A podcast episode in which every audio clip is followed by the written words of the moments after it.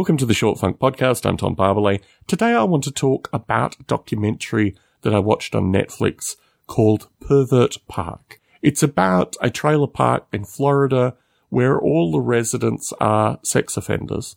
And it's a very interesting means of humanizing the sex offenders in this park. It was filmed by a Swedish documentary outfit, I understand, having looked it up on Wikipedia, and it provides a series of really curious and somewhat emotionally deep and somewhat disturbing accounts of these various pedophiles and the circumstances which got them arrested, got them imprisoned, and ultimately got them released into this particular trailer park. And what you find through this is many of the folks who were sexual predators were actually preyed on as children as well.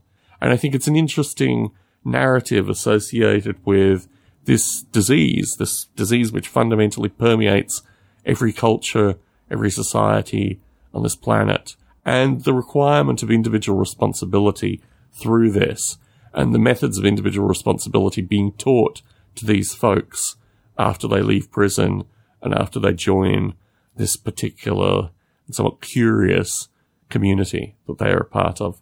I would thoroughly recommend this documentary. I thought it was fascinating. I thought it was deep. Thought it was genuinely disturbing. And I think it illustrates the fragility of human psyche that oftentimes people that damage other people's psyches are they themselves really fundamentally fragile.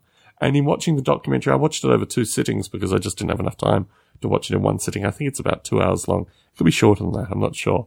But in watching the documentary, I got a distinct sense that these people were scarred through a variety of different things. I reflect heavily on the prison system, that the prison system ultimately impacts people and changes people in a very distinct fashion.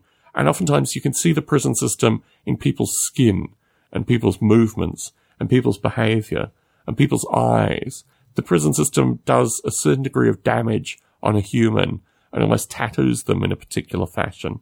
And certainly I found this with regards to Pervert Park, that the people, all of whom had been to prison, you just got the sense that there was a shared similarity, a shared sadness, but ultimately, somewhat curiously, a desperate search associated with how they can reintegrate with society.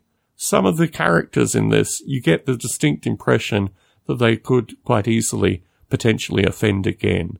And I think that was what was particularly chilling with this documentary, is you can see those that are genuinely sorry, and you can see those that are working through some highly mathematical calculation, a way that they can escape from this scenario.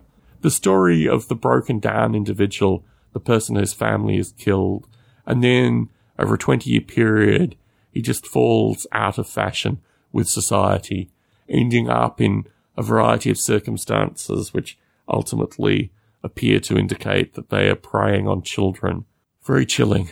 Very, very chilling. A fascinating documentary that I think is well worth watching. Tom Barbalet in San Jose, signing out.